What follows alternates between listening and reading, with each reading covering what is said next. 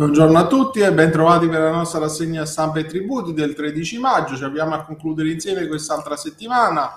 Eh, la prima notizia oggi la prendiamo da Italia Oggi, i siti della pubblica amministrazione si rifanno in look, il bando del Dipartimento per la trasformazione digitale resterà aperto fino al 2 settembre. L'articolo di Massimiliano Finale ammonta a 400 milioni di euro, come sappiamo lo stanziamento nell'ambito del PNRR dedicata al miglioramento dei siti web delle pubbliche amministrazioni e dei servizi digitali per i cittadini. Il bando lanciato dal Dipartimento per la trasformazione digitale guidato dal ministro Vittorio Colà attua la misura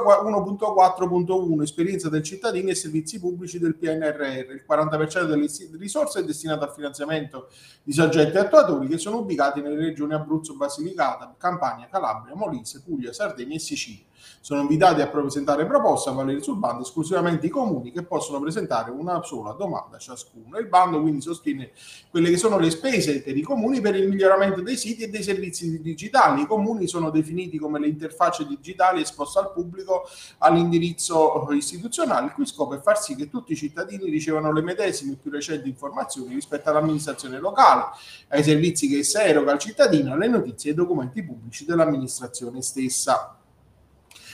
Sulla riscossione coattiva, l'istanza di ammissione al concordato preventivo invece preclude azioni esecutive e cautelari anche dell'ADER. Su NT Plus Diritto Giuseppe Durante ci dice che la richiesta formale del debitore per l'ammissione alla procedura prefallimentare del concordato preventivo preclude la notifica di cartelle di pagamento da parte dell'Agenzia delle Entrate e Riscossioni, in osservanza a quanto espressamente disposto all'articolo 168 della legge fallimentare, quanto ha sancito la Suprema Corte di Cassazione in occasione della sentenza 13.831 del 3 maggio 2022 quindi con riferimento alla questione impositiva posta a vaglio di legittimità gli Ermellini si sono pronunciati in merito alla illegittimità della cartella di pagamento notificata al contribuente da parte dell'ADER, cartella di pagamento risultata postuma rispetto alla richiesta formale del debitore di ammissione al concordato preventivo.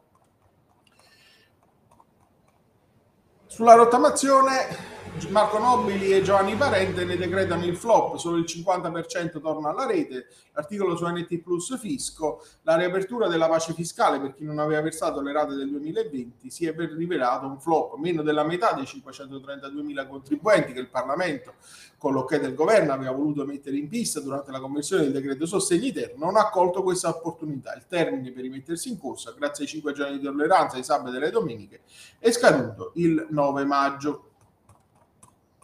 Sulla certificazione della perdita di gettito Covid per l'anno 2022, un articolo di Ortenzio Fabozzi eh, nella rubrica Cura di Ancre che troviamo su Rete Plus Enti Locali ed Edilizia. In particolare ci evidenzia come la Ragioneria Generale dello Stato dal mese di febbraio già abbia facilitato le simulazioni di calcolo con dei modelli Excel resi disponibili sul sito istituzionale con le voci di entrata del periodo um, eh, diciamo eh, precedente a quello del Covid per gli adempimenti connessi alla rappresentazione dei dati di prospetto che riguardano naturalmente anche l'imposta municipale propria, i tributi sui servizi divisibili, l'addizionale comunale IRPEF, l'imposta di iscrizione al ruolo dei registri automobilistici, quelle sull'assicurazione, i ristori eh, e via dicendo. Troviamo poi su ehm, Italia Oggi l'articolo di Francesco Cerisano ehm, sulla terza versione del DDL aiuti che eh, comporta un, eh, una diminuzione dei fondi da 200 a 180 milioni eh, per i comuni e le province. Il titolo dell'articolo è addizionali Summa senza paletti, un piccolo freno agli aumenti dell'addizionale IRPEF nei comuni con i conti in rosso. I sindaci saranno tenuti a incrementare l'addizionale se verranno a sottoscrivere i patti salvaconti con il governo, ma non dovranno deliberare necessariamente aumenti minimi dello 0,2% come, de- come previsto invece nel testo bis degli aiuti della scorsa settimana e quindi uno scenario che avrebbe spinto l'IPEF comunale eh, all'1% nei 14 capoluoghi di provincia e nei 5 comuni sede di città metropolitane interessate dalla misura in quanto registrano un disavanzo pro capite superiore a ehm, 500 euro, un debito pro capite superiore a 1000 euro.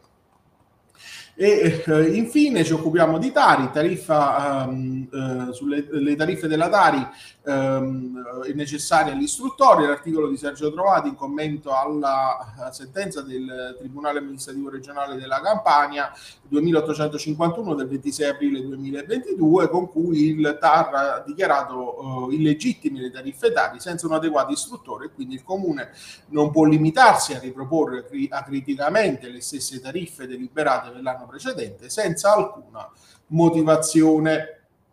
E infine un argomento, diciamo,